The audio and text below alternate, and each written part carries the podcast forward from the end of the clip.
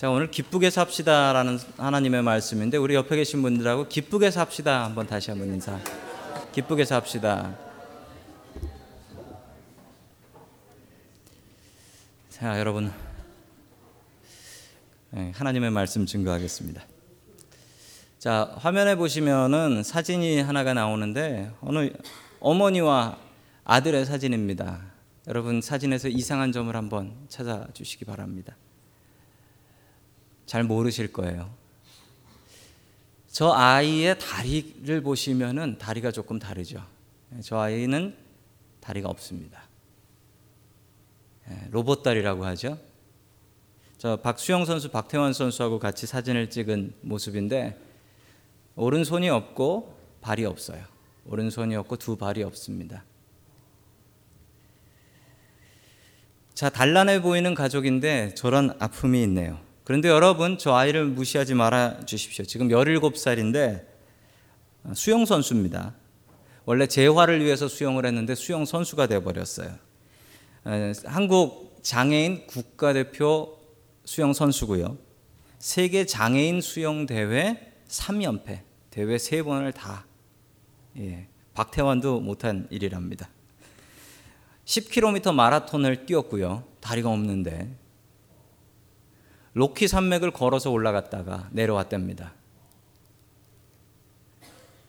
17살인데 지금 대학생이에요. 자, 이 아이의 이야기를 보면 참 마음이 아픕니다. 예, 이름이 세진이라는 아이인데 장애라는 이유로 장애라는 이유로 부모님이 갖다 버렸어요. 어느 날 고아원에서 고아원에서 이 아이가 있는데 사람들이 와서 다 보면서 걔를 보고 뭐라 그랬냐면 안 됐다 이러더래요. 그런데 이 어머니 저분은 진짜 어머니가 아니고 어답트 한 거니까요. 양어머니죠. 어머니가 딱 얘를 본 순간 딴 사람들은 어머 얘 다리가 없네. 얘 손이 없네. 이러는데 이 어머니는 뭘 봤냐면 야, 얘 참 눈이 예쁘네. 이걸 봤대요. 얘 참 눈이 예쁘네.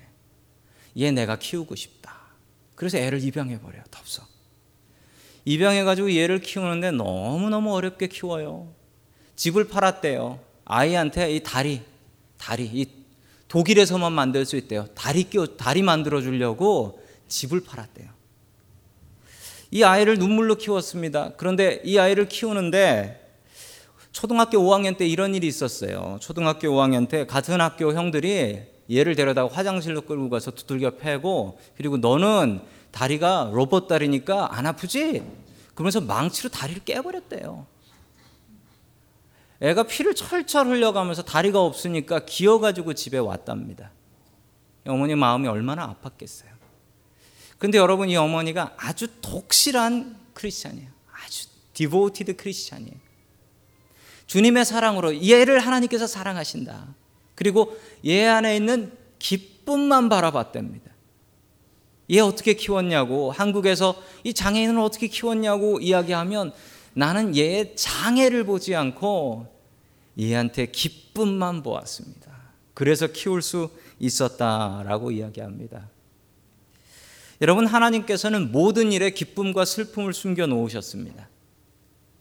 모든 일에 100% 기쁜 일 없고요. 100% 슬픈 일 없습니다. 세상 모든 일에는 기쁜 일과 슬픈 일이 있습니다. 여러분 오늘 하나님의 말씀을 보면 사도 바울은 감옥에 있었는데요. 감옥에서 바울은 기쁜 일을 찾았다라고 이야기합니다. 여러분의 기쁜 일은 무엇입니까?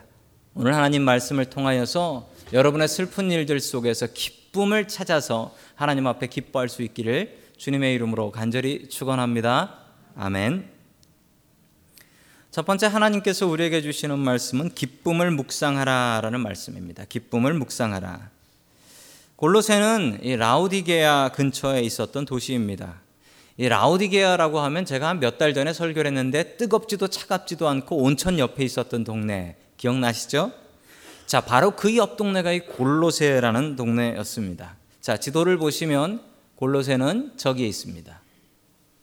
자, 골로새라는 지역이 저기에 있는데 지금으로 따지면 저게 어느 나라죠?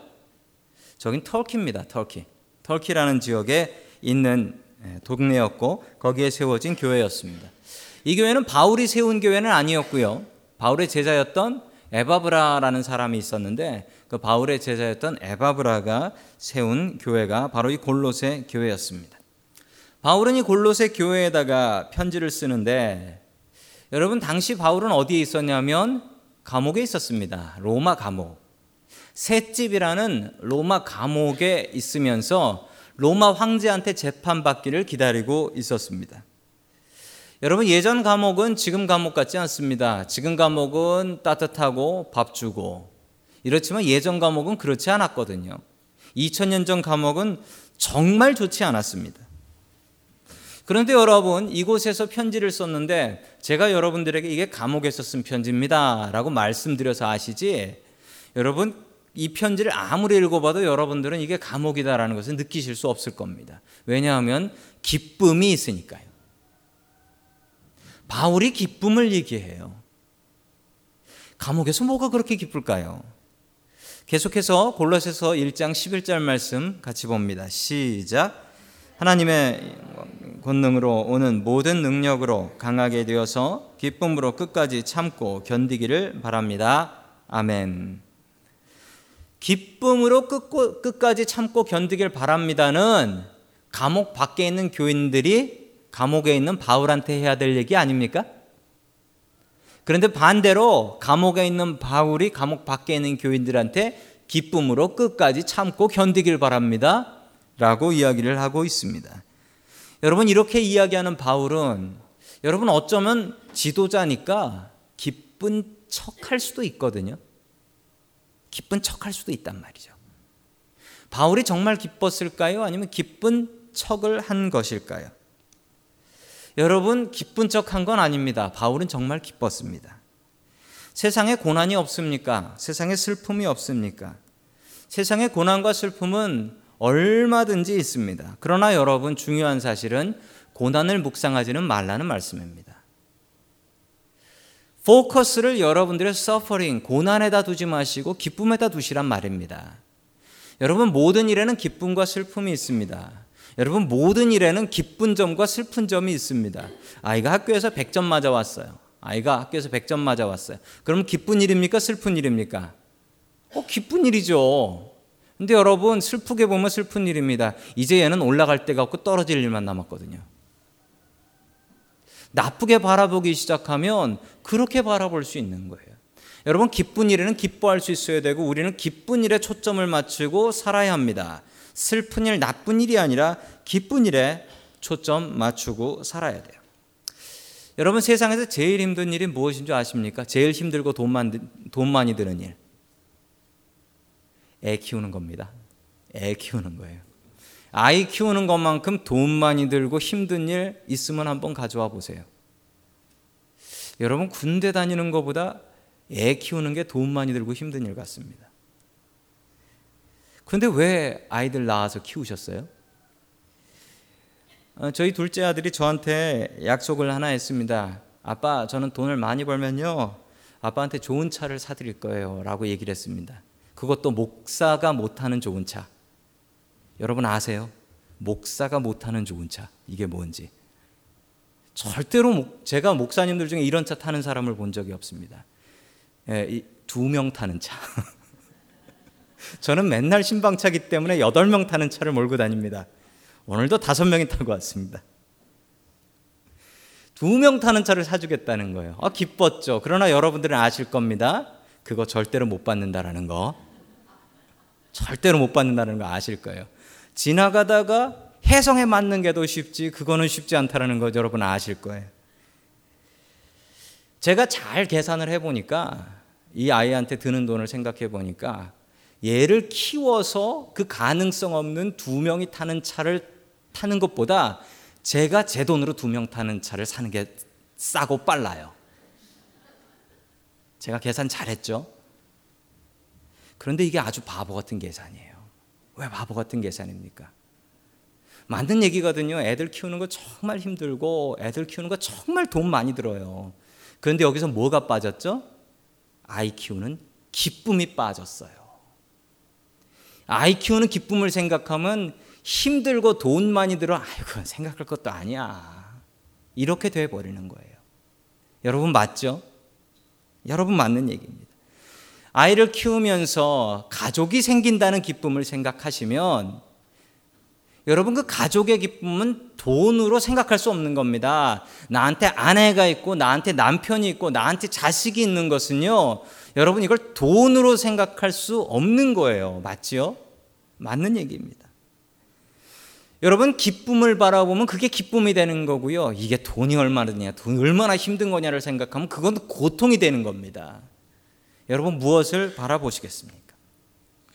바울은 감옥에서 기쁨을 받습니다. 감옥 속에서도 기쁜 일을 찾을 수 있었습니다.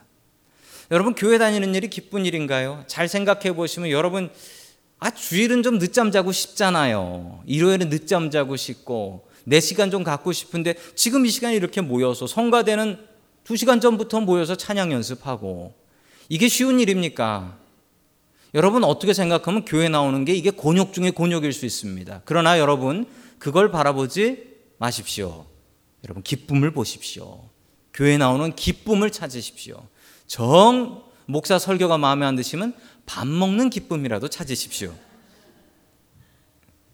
심지어 감옥에서도 기쁨은 찾으면 찾을 수가 있었습니다. 사탄은 우리에게 고난을 묵상하게 합니다. 너한테 이런 고통이 있고 너한테 이런 고통이 있고 그리고 자고 일어나 보세요. 얼굴에 주름만 늘었지. 주님은 우리에게 우리에게 주신 기쁨을 찾으라 하시고 그 기쁨을 묵상하게 하십니다. 그러면 기쁨이 커집니다. 기쁨이 커져요. 여러분 고난이 아니라 기쁨을 묵상할 수 있는 저와 여러분들이 될 수 있기를 주님의 이름으로 간절히 축원합니다. 아멘. 두 번째 마지막으로 하나님께서 우리에게 주시는 말씀은 전도하는 기쁨을 누리라. 이 전도하는 기쁨은 사람을 키우는 기쁨입니다. 사람을 키우는 기쁨이에요. 때로는 자식을 키우는 기쁨이고 그 아이를 믿음으로 자라게 하는 기쁨이고 예수 모르는 분들에게 예수님을 전해서 예수님 믿게 하는 것 이거보다 큰 기쁨 없습니다. 세상에서 제일 큰 기쁨은 사람 키우는 기쁨이라고 저는 믿습니다. 제가 목사를 하면서 제일 큰 기쁨은 이 기쁨입니다. 이거보다 큰 기쁨은 아, 목사에게 있어서 없는 것 같습니다. 다른 기쁨이 있으면 여러분 두 명 타는 차를 타는 기쁨이 있으면 여러분 목사 되면 안 되죠. 그런데 여러분 목사한테 제일 큰 기쁨은 사람 키우는 기쁨이에요. 여러분 예수님을 어떻게 믿게 되셨습니까? 저는 저희 어머니께서 처녀 때부터 크리스찬이셨고 그래서 저는 어렸을 적부터 교회를 다녔고 그리고 심지어는 저는 교회를 안 다닐 자유도 없었고 아, 교회 안 다닌 안 간다고 한 번 얘기했다가 그것도 토요일 날. 예. 비 오는 날이었는데 진짜 먼지 나더라고요. 예, 맞았습니다. 아, 그때는 이 자유도 없는 이 집이라고 했는데 지금 생각하면 그게 참 감사했어요. 저 교회 나갈 수 있게 도와주신 저희 부모님께 참 감사했습니다. 여러분 누군가 누군가 저를 교회 나가게 했을 거 아닙니까? 우리 어머니 아버지가 안고 나갔든지 아니면 어느 분이 나한테 전도를 했든지 여러분 그러면 빚진 거예요. 그 빚 갚으셔야죠. 여러분 바톤 갖고 달리는 릴레이 달리기 아시죠? 릴레이 달리기 할 때 바톤이 너무 이쁘고 좋아서 그거 갖고 집에 가시겠어요?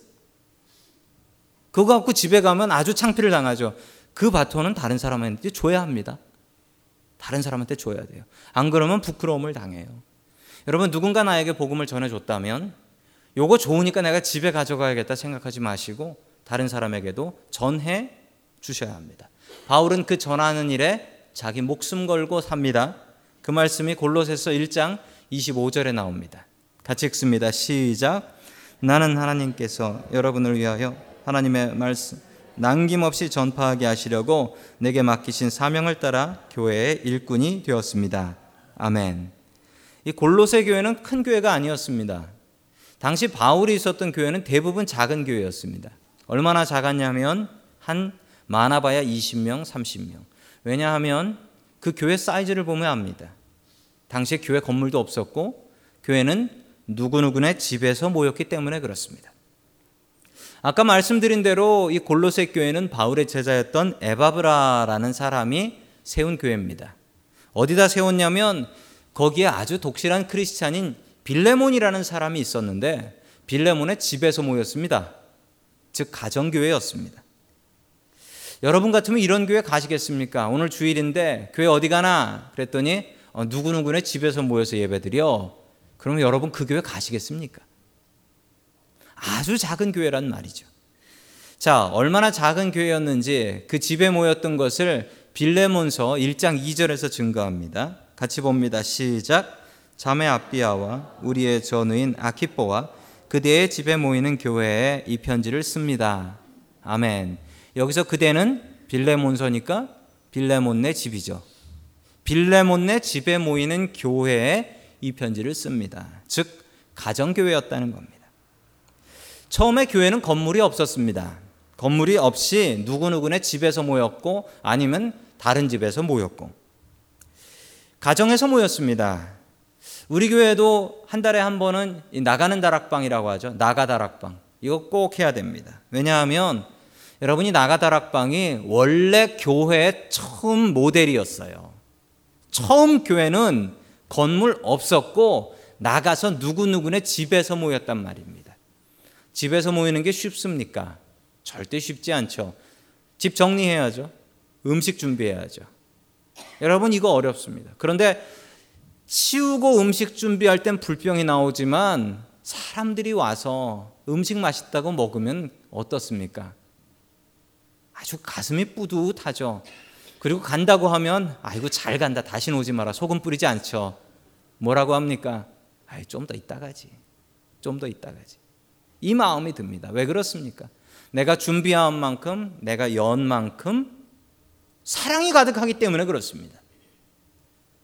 교회 다니면 잡아 죽인다고 했는데도 교회 나갔던 이유는 자신의 가정을 오픈하고 음식을 준비해서 섬기는 이 기쁨이 있었기 때문에 그렇게 교회가 부흥할 수 있었던 것입니다. 빌레몬은 좀 살던 사람 같습니다. 오네시모라는 종도 있었고 자기 집에 사람들이 좀 모이고 모여서 예배 드릴 수 있을 만한 공간이 있었기 때문에 그렇습니다. 골로새는 이 빌레몬이라는 사람 덕분에 커나갈 수 있었습니다. 그러면 여러분 빌레몬의 집에 오네시모라는 종이 있었는데 여러분 갑자기 특별한 사건이 벌어집니다. 빌레몬네 집에 있었던 이 오네시모라는 종이요. 주인의 돈을 훔쳐가지고 로마로 도망을 갑니다. 자유있게, 자유롭게 살기 위해서, 종으로 살지 않기 위해서였습니다. 자, 오네시모는 로마로 간 이유가 큰 도시에 가면 몰래 숨어서 살 수 있을 거다. 나 알아보는 사람 없을 거다. 라고 생각했기 때문이죠. 그러던 어느 날 심한 죄책감에 시달리던 이 오네시모는 바울이라는 사람이 감옥에 있는데 그 감옥은 나올 수는 없지만 사람이 들어가서 만날 수는 있는 감옥이었습니다. 그 감옥에서 바울을 만나게 되고 바울한테 복음을 듣고 크리스찬이 됩니다.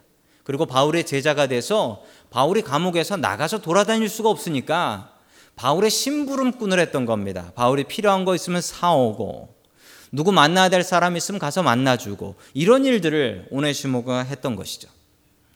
그러던 어느 날 골로소 교회를 담임하고 있었던 바울의 제자인 에바브로가 자기 스승님인 바울이 로마 감옥에 있다라는 소식을 듣고 감옥을 방문합니다. 그런데 감옥에서 바울과 같이 있던 오네시모를 본 거죠. 그런데 에바브라는 바로 오네시모를 보자마자 압니다. 우리 교회 빌레몬네 집에 있어도 도망간 종 아닌가? 그리고 꾸짖습니다. 내가 어떻게 주인의 돈을 훔쳐가지고 종이 도망을 가냐? 그래서 이 오네시모는 이 일로 붙잡혀서 감옥에 들어가게 되죠.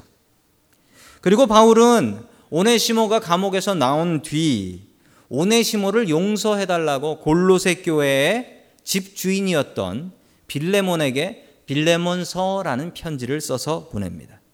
빌레몬에게 이 오네시모가 예수님을 영접하고 완전히 다른 사람이 되었으니 이 오네시모를 용서해 주라라는 메시지였습니다.